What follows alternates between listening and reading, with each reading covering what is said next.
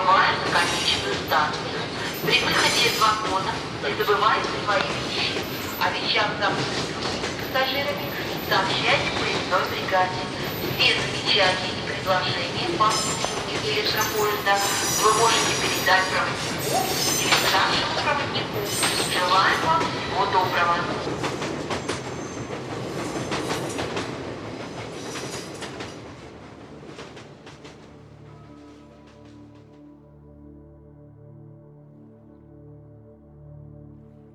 Здравствуйте, уважаемые слушатели! С вами станция «Конечная», подкаст для смертных. Сегодня мы будем говорить с вами, как я и обещал, об удивительном человеке, ученом, исследователе, оставившем большой след и в психологии, и в философии, и, наверное, во всех гуманитарных науках, в антропологии в том числе. Это Карл Густав Юнг. По моему мнению, это действительно выдающийся человек, и когда я читал его труды, я к нему, как и к Фрейду, возвращаюсь на протяжении многих-многих лет, наверное, на протяжении последних пятнадцати лет. Я время от времени читаю некоторые работы Фрейда и Юнга и постоянно для себя открываю в его работах что-то новое, что-то интересное. Также случилось и с темой смерти. Я к Юнгу не обращался именно с этой точки зрения. Но, как выяснилось, он занимался и этой проблемой тоже, занимался очень скрупулезно, так же, как и другими аспектами человеческой природы. Сам он, конечно же, выдающийся ученый, я еще раз повторю и могу говорить об этом очень долго, о нем, о его методах, о том, какими путями он шел, научными, околонаучными, ненаучными. Современная психология в его методе находит очень много ненаучного, паранаучного, и сам метод юнгианства считается, ну, не совсем традиционным уже, к сожалению.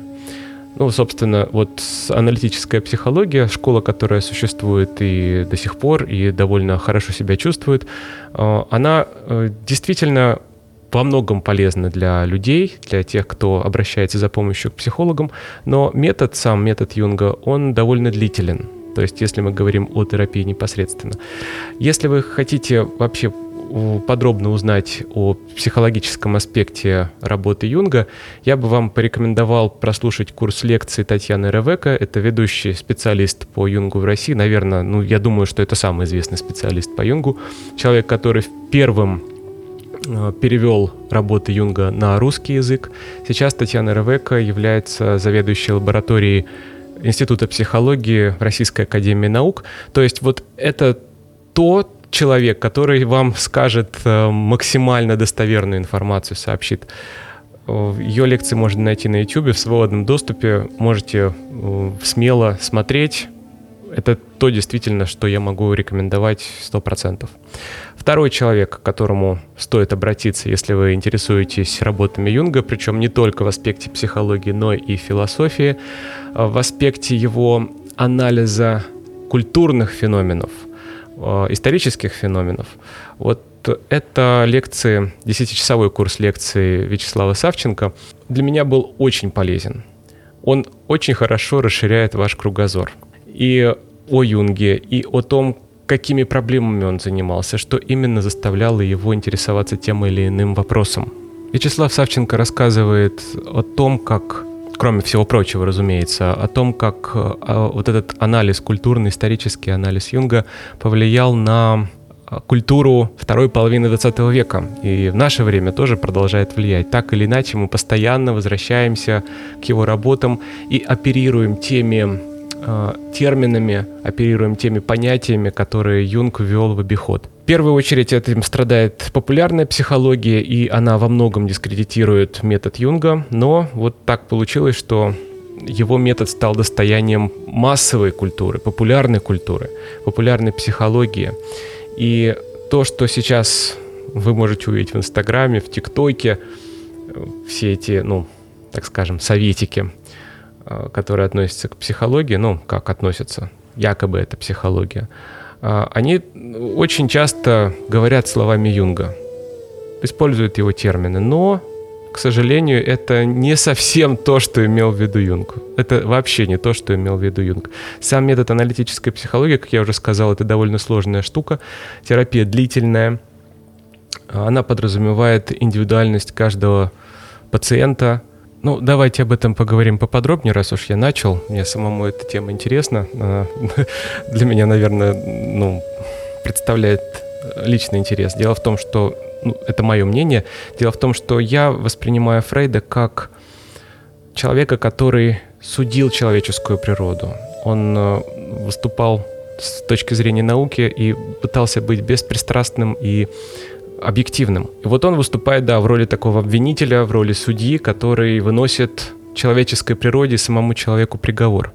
Юнг, в отличие от Фрейда, был намного более человеколюбивым, по моему мнению, опять же. Это то впечатление, которое сложилось у меня после прочтения работ. Поэтому я могу, конечно же, ошибаться, но это, вот, это лично мой опыт. Он подходит к человеческой природе с точки зрения человека, который хочет ее понять, принять ее, понять истоки тех страданий, которые люди испытывают во время жизни. И, к сожалению, Юнг, так же, как и Фрейд, не находит какого-то одного ответа, универсального для всех, поэтому э, он в своем методе использует, ну, так скажем, субъективные установки во, во, во много большей мере, чем Фрейд. Аналитическая психология исходит из того, опять же, я повторю, что для каждого человека нужен подход. Почему это так? Сейчас пройдусь чуть-чуть по основам, буквально задену вот краешком понятия, тезиса, который выдвигал Юнг. Значит, есть у нас бессознательное, есть сознание. По Юнгу мы не имеем прямого доступа к бессознательному, мы не можем вступить с ним в контакт, как-то взаимодействовать с ним. И бессознательное посылает нашему сознанию сигналы. Сигналы зашифрованы в виде так называемых архетипов, то есть образов, которые буквально... имеют универсальный характер для любого человека. Они настолько глубинны, что постоянно прорываются в область сознательного на, всей протяжении, на протяжении всей истории человечества. В мифах, в легендах, в произведениях искусств, в тех образах, которые мы проецируем на себя, на окружающих, в тех, в тех ролях, которые мы берем на себя и приписываем окружающим. Все это является архетипами. Их количество не так уж велико, они имеют какие-то определенные черты, но вот все так или иначе сводится к ним. Так вот, бессознательное постоянно общается с сознанием с помощью этих архетипов. Но у каждого человека свой индивидуальный опыт, и поэтому эти архетипы могут принимать различные формы. Толкование этих архетипов, которые прорываются в область сознательного только в каких-то определенных ситуациях, обычно это сны. Толкование снов является очень индивидуальной вещью в юнгианстве, в отличие от Фрейда, который считал, что ну, эти образы, они по большей части, если они имеют какое-то значение, то они универсальны. Юнг э, подходит вот, э, с точки зрения индивидуальности к этому вопросу.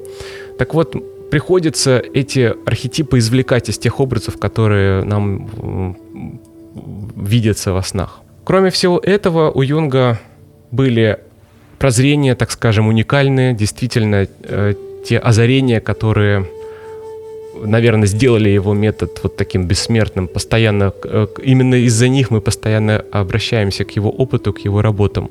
Но и ошибок он совершил немало, причем, в отличие от Фрейда, он эти ошибки не признавал. То есть эти ошибки становились частью его метода. Вот с, со временем, с ходом времени, с развитием метода эти ошибки становились частью метода. Ну вот с точки зрения современной психологии к таким ошибкам относится теория переноса, анализ сновидений как основной метод поиска психологических проблем, теория синхронистичности. Также Юнг э, иногда не очень чисто работал как именно врач. Он вступал, имел интимные отношения со своими пациентками. Вообще он был дамский угодник и дамский любимец, потому что он был очень импозантный мужчина, очень красивый и в молодости, и в пожилом возрасте. Человек, обладавший харизмой, наверное, врожденный. То есть это качество очень сложно приобрести, как-то его выработать в мужчине. Вот на том уровне, которым владел Юнг, это, наверное, действительно какой-то дар. И когда вы будете, ну если вам будет интересно, когда вы будете смотреть видеозаписи Юнга, а это доступно, потому что он под конец жизни давал видеоинтервью, вы увидите перед собой человека невероятного. Он был очень пожилым уже к тому времени.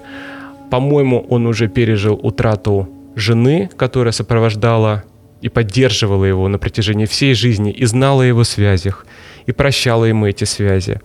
И э, поддерживала не только в здравии, но и в болезни. Так вот, он уже пережил э, смерть жены, но перед нами человек с уникальными глазами.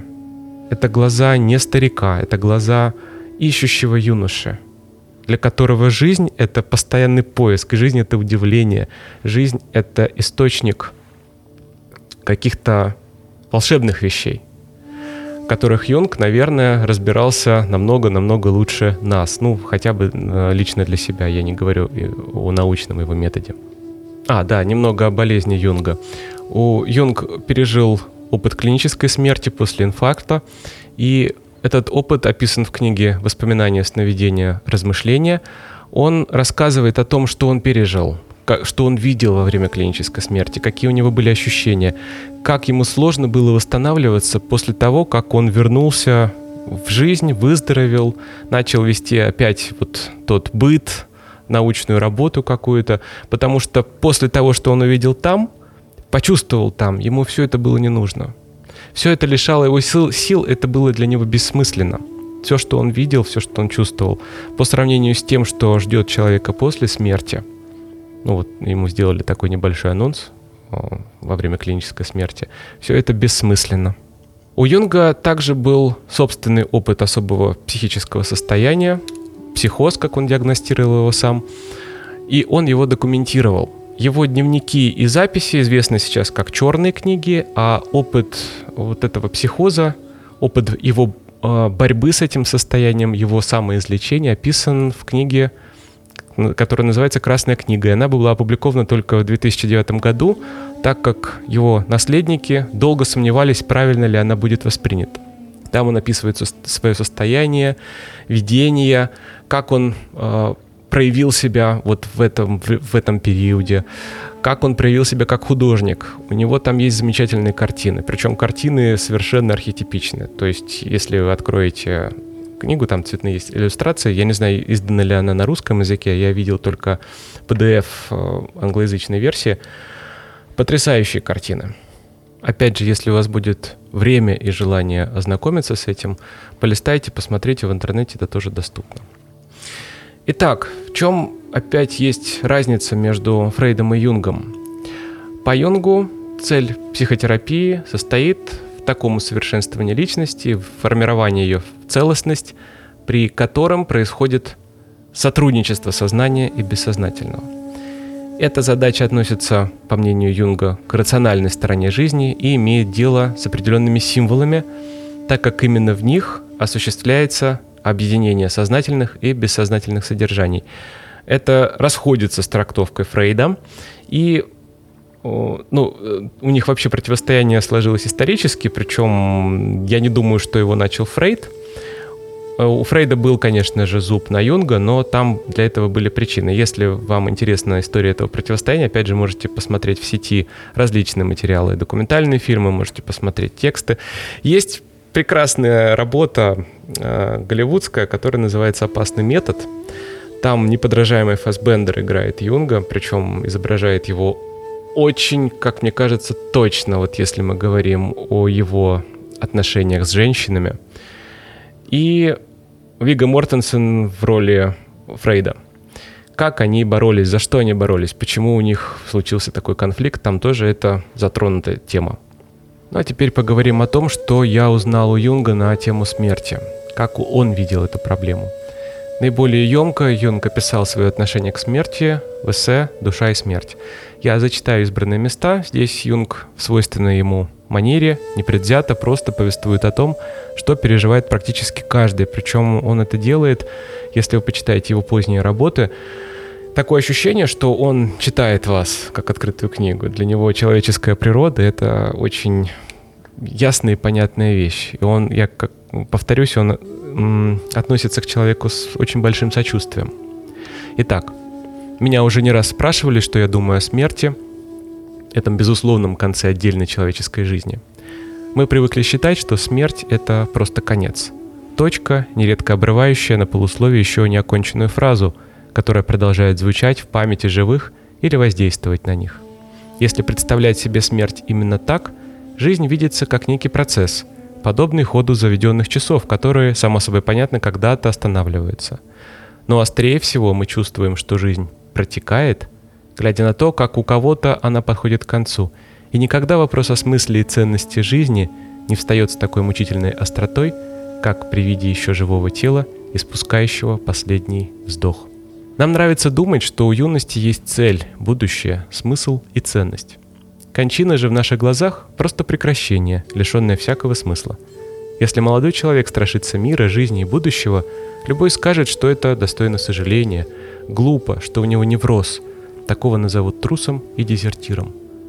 Но когда стареющего человека охватывает тайный страх, даже смертельный ужас при мысли, что жить осталось совсем немного, это мучительно напоминает нам о собственных сходных чувствах. Тогда мы отводим взгляд и заговариваем о другом. Оптимизм, с которым мы смотрим на юношу, тут нам изменяет.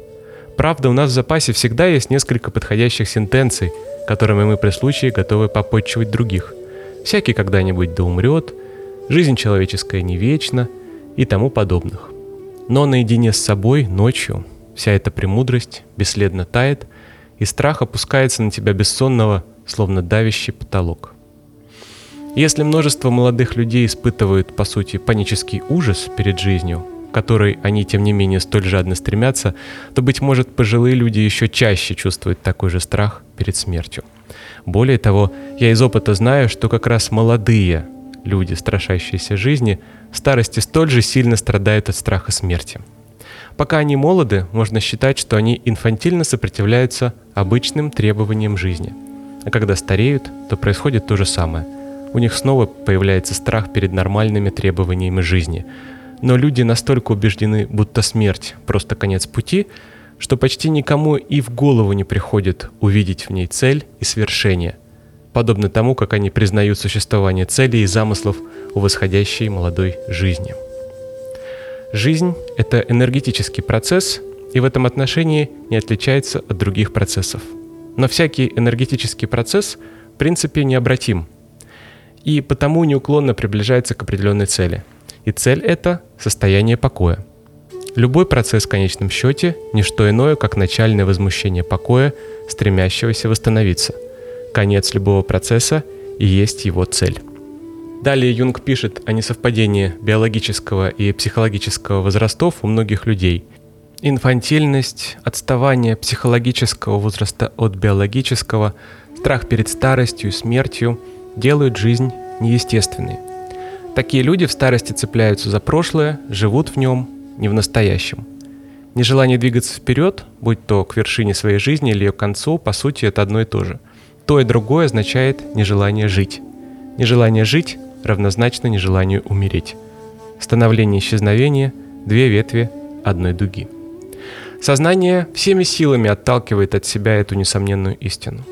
Человек почти всегда прикован к своему прошлому. Он застревает в иллюзорном ощущении юности. Старость всех отталкивает. Люди словно бы не замечают, что нежелание стариться так же глупо, как нежелание вырастать из детских штанишек.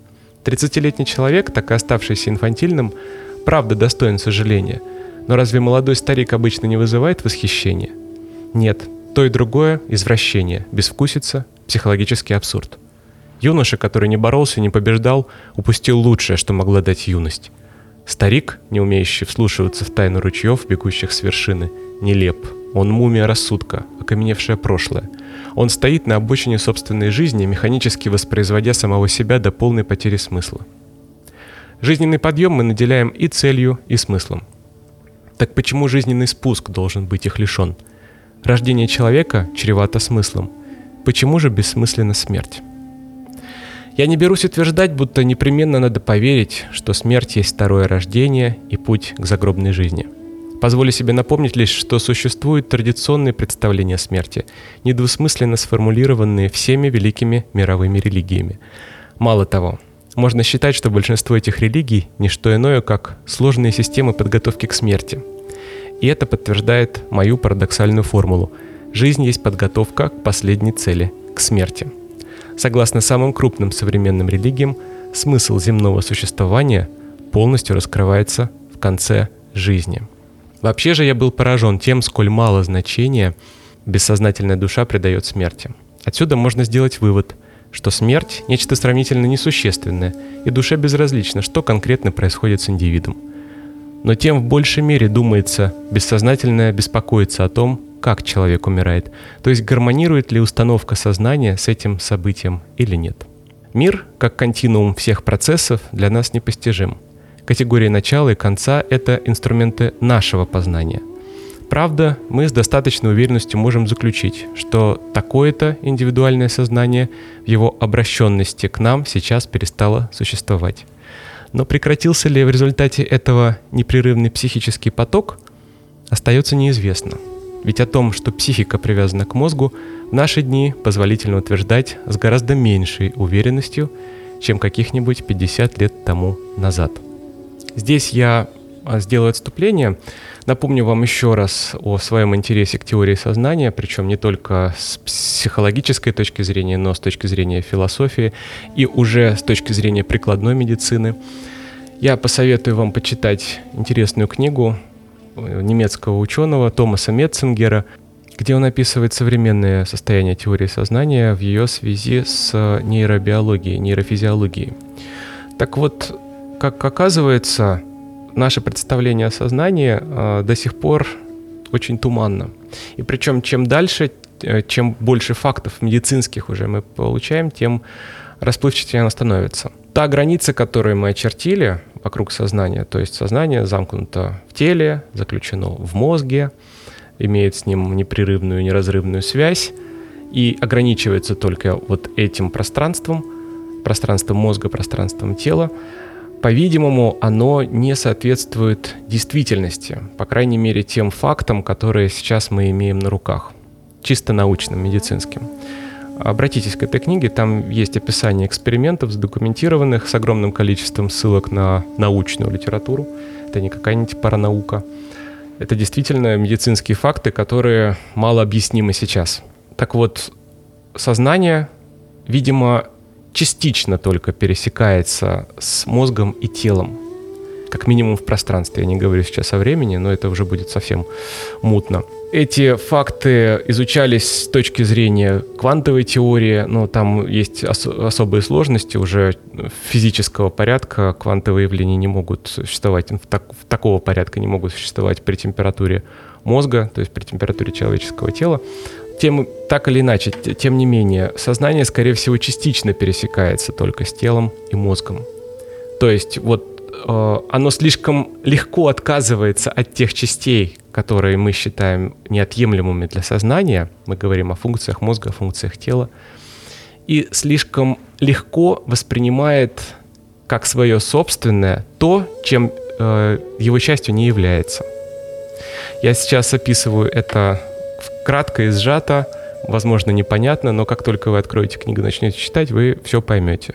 Там и уже давно известный эксперимент с резиновой рукой, и управление э, каким-нибудь механизмом или э, роботом на расстоянии, когда человеческое сознание начинает, ну, создается такая э, когнитивная иллюзия, человек начинает воспринимать как часть себя то, что не является его телом, его мозгом. Он начинает оперировать каким-то устройством на расстоянии и со временем как бы срастается с ним. Все это также описано в этой книге, можете почитать. Там очень много интересного, то, что действительно с ног на голову переворачивает ваше представление о мире, о себе, о том, что мы такое, что такое наше сознание. Так вот, возвратимся к Юнгу. Я всячески рекомендую прочесть эссе в полном виде. Оно более чем любопытно, даже не в отношении вопроса смерти, а в отношении психологии и религиозности, я бы его так обозначил.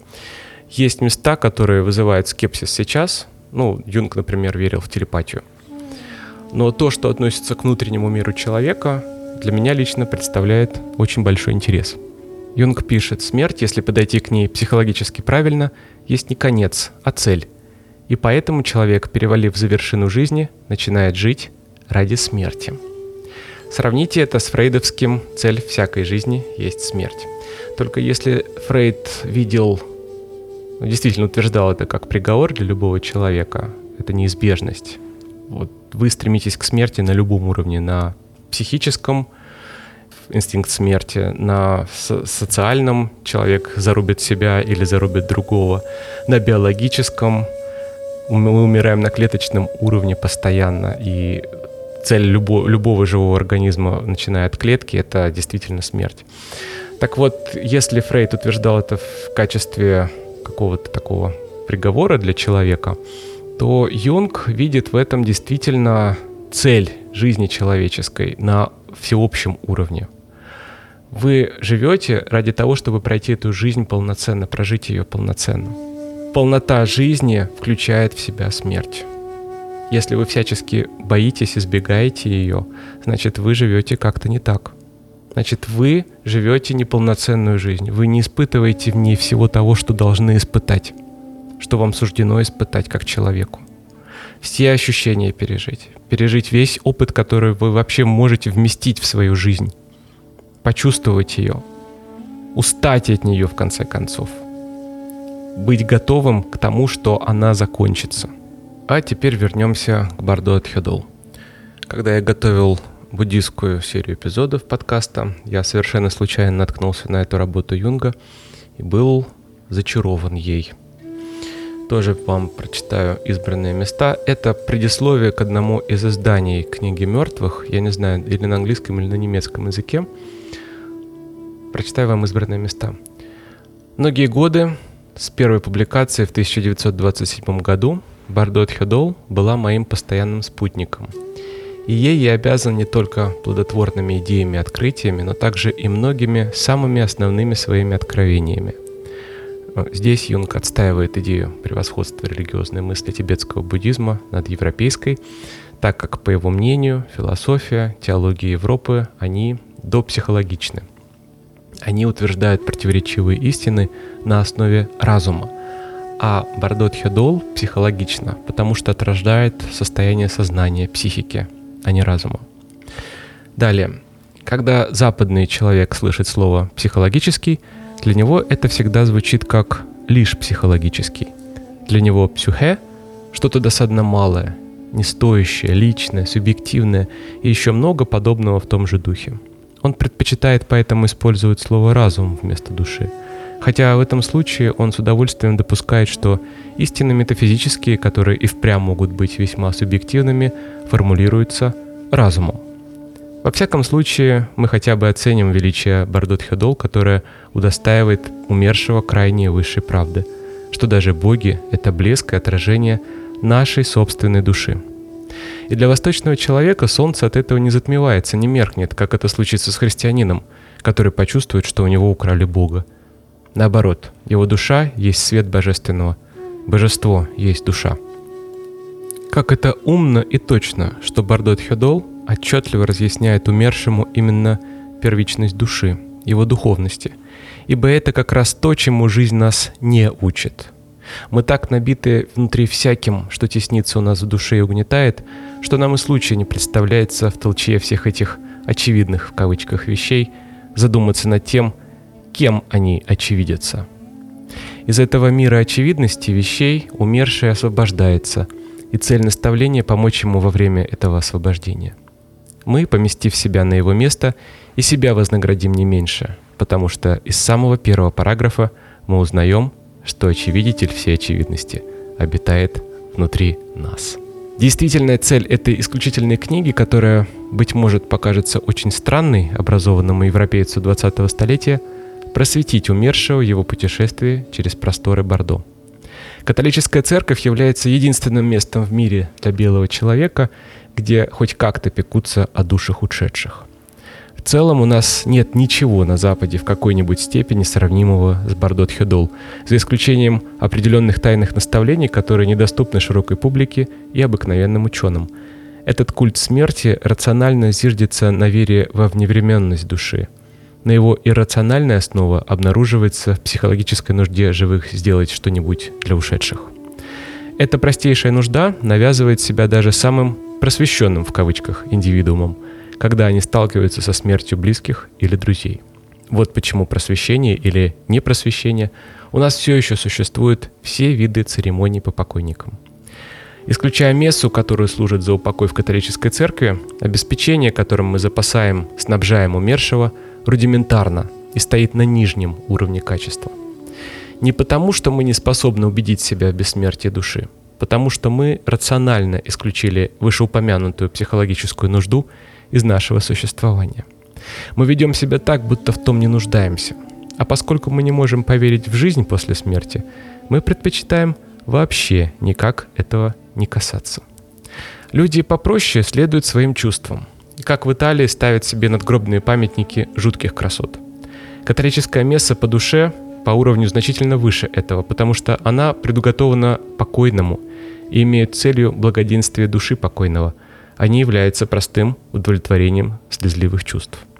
В Бардо Тхёдол с уверенностью можно обнаружить высшее применение духовных усилий в интересах усопшего.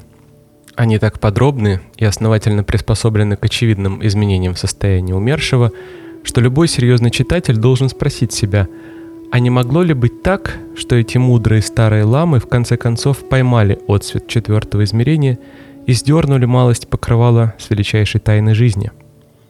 Если правда обречена на то, чтобы всегда разочаровывать, возникает почти искушение допустить хоть такую реальность, какая содержится в видениях жизни Бардо. Во всяком случае, неожиданно и оригинально обнаружить послесмертное состояние в виде ужасающего сновидения, которое последовательно деградирует. Наивысшее видение появляется не в конце Бардо, а в самом начале, в момент смерти. Что случается после, это все углубляющийся спуск в иллюзии и мглу, вниз, до самого дна деградации, в новом человеческом рождении. Духовный взлет, вершина достигается в момент, когда заканчивается жизнь. Человеческая жизнь таким образом превращается в колесницу высочайшего совершенства, какого можно достичь. Неоспоримо, что вся книга порождена архетипическим содержанием подсознания, сверх того не существует. Юнг заканчивает предисловие так. Прекрасно, что такие годные для всех намерений и целей «бесполезные» в кавычках книги существуют. Они предназначаются для тех странных чудаков, которые уже не придают большого значения использованию, целям и смыслу сегодняшней, в кавычках, цивилизации. Здесь я сегодня поставлю точку. Мы обязательно с вами вскоре услышимся вновь. С вами была станция «Конечная». Помните, жизнь прекрасна.